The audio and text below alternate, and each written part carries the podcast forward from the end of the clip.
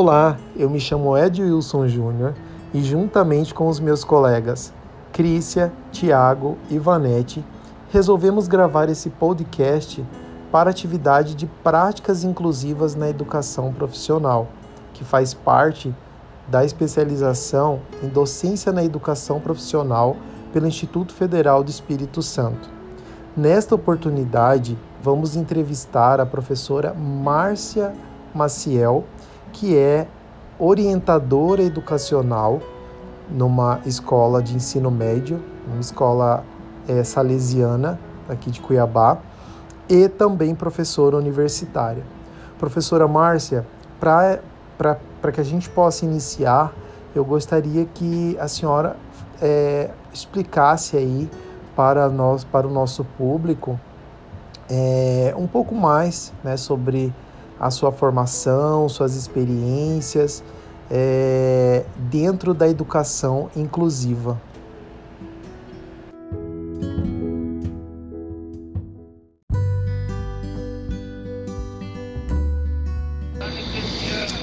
Meu nome é Márcia Regina Pereira Maciel, eu sou graduada em licenciatura plena em pedagogia pela Universidade de Cuiabá. Tenho especialização em percepção e investigação na educação infantil e anos iniciais pelo Instituto Superior de Educação do Vale do Juruena e tenho especialização em formação de professores e ensino superior pela UCDB, a Universidade Católica Dom Bosco. Hoje trabalho como orientadora educacional do ensino médio no Colégio Salesiano São Gonçalo e sou professora do curso de Pedagogia na Universidade Invest, que é a Faculdade Invest de Ciências e Tecnologias é, onde eu ministro aula em educação inclusiva, que é uma das minhas maiores paixões. Já trabalhei com tecnologia educacional, com metodologia das séries iniciais, com estudos da linguagem oral, escrita, já trabalhei com literatura na educação infantil, já trabalhei com supervisão escolar e gestão, né? Mas hoje eu ministro aula para o curso de pedagogia na disciplina de educação inclusiva.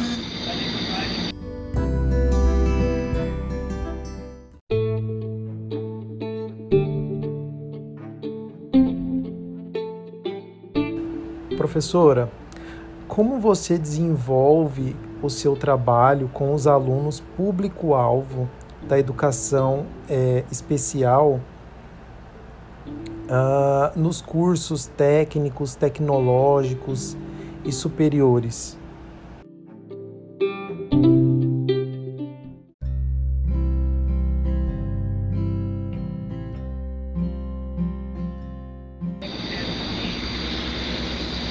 Eu desenvolvo meu trabalho com os alunos, né, que são meu público-alvo da educação especial, é, em cursos técnicos, tecnológicos e superiores.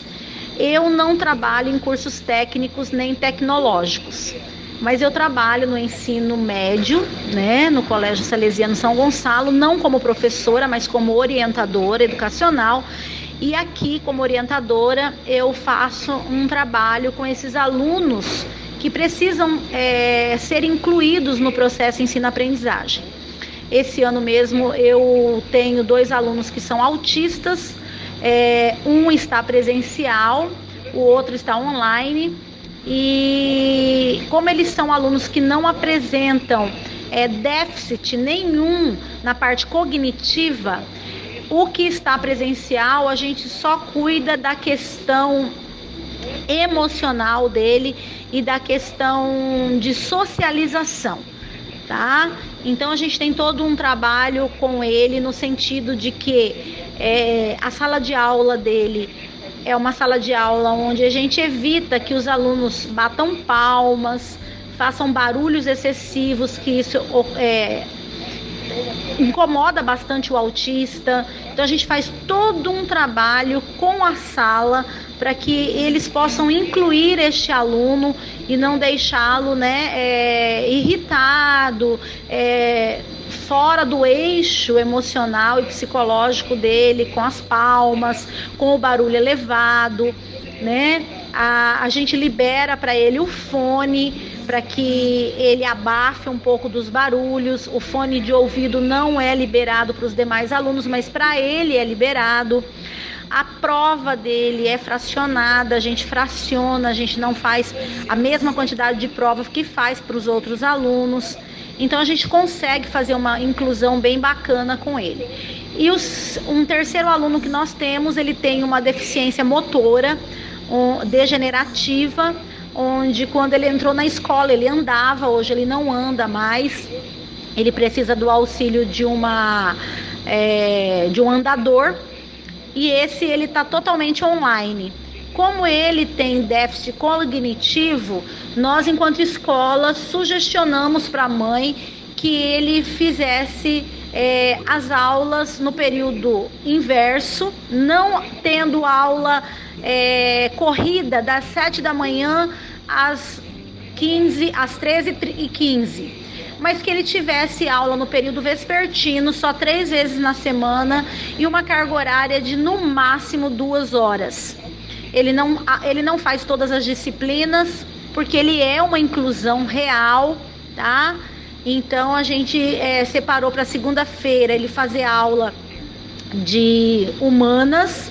Na quarta-feira ele faz aula de linguagem e na sexta-feira ele faz aula de matemática que é o que verdadeiramente a gente percebe que se faz necessário para o mínimo da construção cognitiva dele. Tá? Então, é assim que a gente trabalha é, com os alunos do ensino médio este ano de 2021.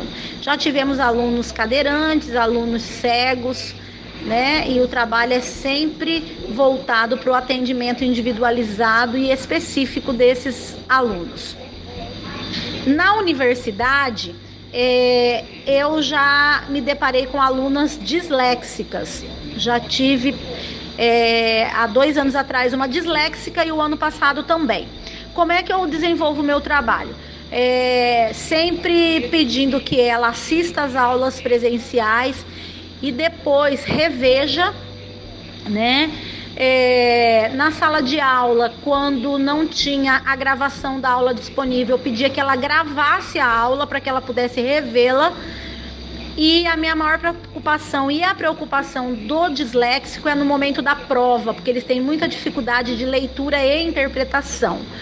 Então, eu sempre me preocupei em fazer uma prova diferenciada para essas alunas da universidade, aonde é, as questões objetivas elas não têm as cinco alternativas A, B, C, D e E, porque o disléxico tem muita dificuldade de gravar muitas alternativas, é somente A, B, C.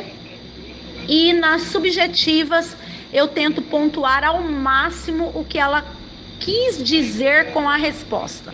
Né? Então, realmente precisa ser feito um olhar diferenciado quando esse aluno chega para você com um diagnóstico e diz: Eu preciso da ajuda da universidade, do colégio, né? E a gente precisa fazer é, com que a inclusão verdadeiramente aconteça para esses alunos especiais.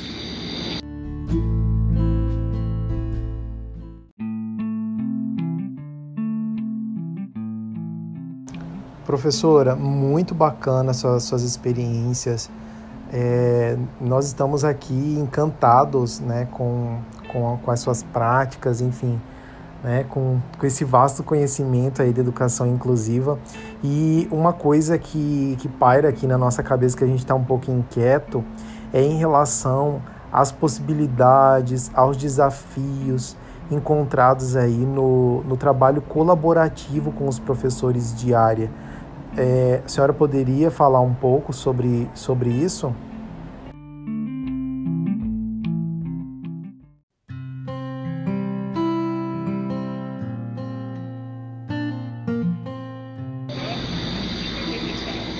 Hoje eu vejo que o maior desafio é, meu, enquanto orientador educacional, é poder falar aos meus professores que existe esse aluno dentro da sala que ele é especial, ele precisa de um atendimento especial, mas é, infelizmente o meu professor não tem essa formação. Então, esse é o maior desafio, a gente conseguir formar os professores para, diver, para os diversos problemas, não digo problemas, mas transtornos que a gente é, tem se deparado no decorrer dos anos, né? Como trabalhar com esse menino autista, como trabalhar com esse menino com a deficiência degenerativa muscular, como trabalhar com esse aluno cego, com esse caldeirante, com esse deficiente auditivo, como trabalhar com esse disléxico que não apresenta nenhuma deficiência física, visual, que eu olho e falo, ah, não, esse menino é especial, entendeu?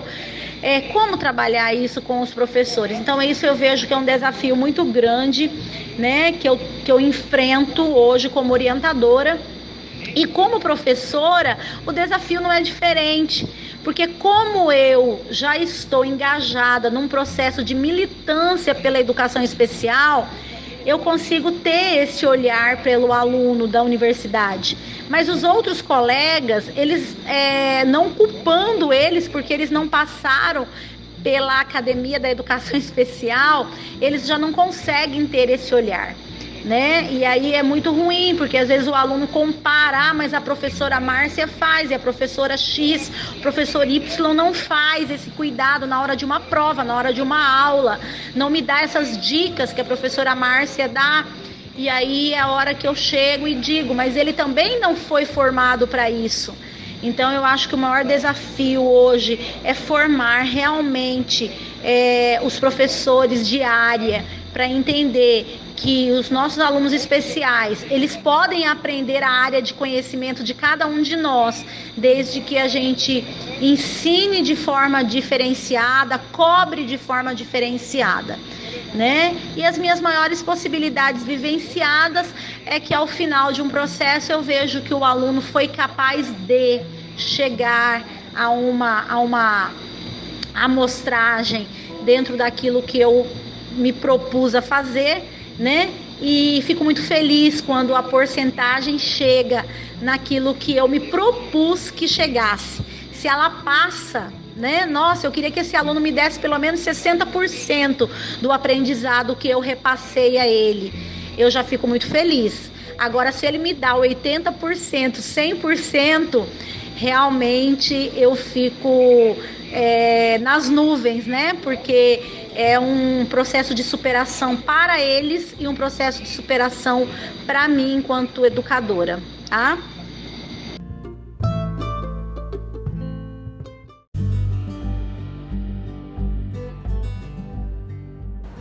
Professora, chegamos aqui então à nossa última pergunta, que é a seguinte: na sua escola, como está sendo ofertado o atendimento educacional especializado?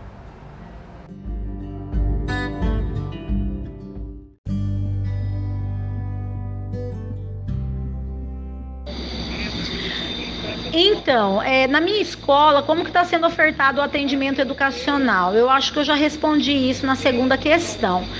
É, no Colégio Salesiano São Gonçalo, né, que é uma escola de ensino básico, onde eu sou orientadora do é, ensino médio, eu, a gente tem tentado atender o mais próximo possível é, chamando os profissionais que trabalham com esses alunos, né? Normalmente eles são atendidos por uma equipe multidisciplinar. Então eu tento conversar com a psicóloga, com a psiquiatra, com o neurologista, com o psicopedagogo desse aluno, né? Com as pessoas que podem me dar uma ajuda extra no sentido assim, olha, pedagogicamente você pode trabalhar isso, isso, isso, mas com ele, com esse aluno em especial, você vai trabalhar assim, assim, assim. E aí a gente tenta dar esse atendimento especializado o mais próximo possível de conseguir esse 100% né, de, de sucesso com a parte cognitiva do aluno. Na universidade, é, esse atendimento educacional especializado às vezes, ainda, é, é, às vezes ainda é mais difícil. Por quê? Porque primeiro eu preciso saber quem que é o aluno especial que precisa desse atendimento. E muitas vezes eles têm vergonha de levantar o dedo e dizer eu sou, né? Eu sou hiperativo, eu tenho déficit de atenção, eu sou é, disléxico, eu sou autista, né? Então, principalmente esses que a gente não consegue visualizar. É, nós temos na pedagogia uma aluna com síndrome de Down. É fácil, porque visualmente você sabe que ela é síndrome de Down.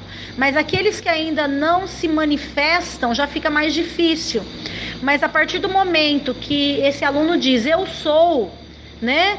Fica mais fácil da gente fazer um atendimento educacional especializado.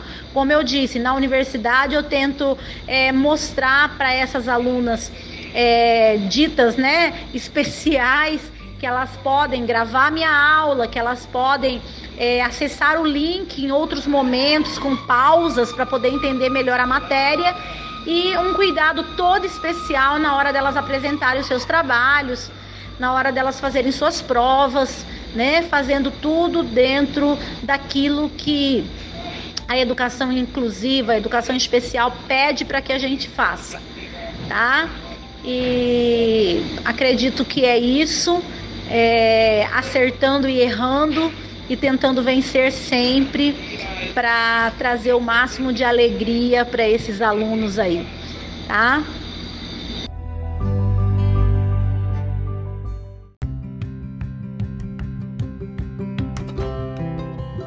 Professora Márcia, nossa, muito obrigado pela, pelas enormes contribuições para a nossa formação aqui dentro da disciplina, dentro da nossa, da nossa pós.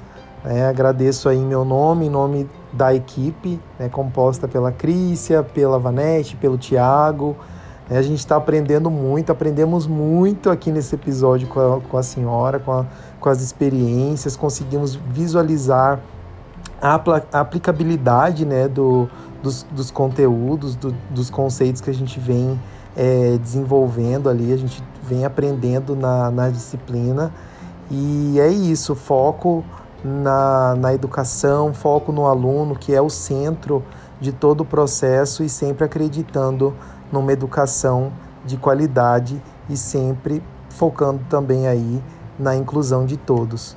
Um forte abraço e se você que está ouvindo o podcast gostou, né, pode compartilhar, né, curta e, enfim, entre em contato com a gente, vamos estender essa discussão que realmente é assim que a gente vai contribuir aí com é, essa educação né, focada, centrada no aluno e sempre com qualidade.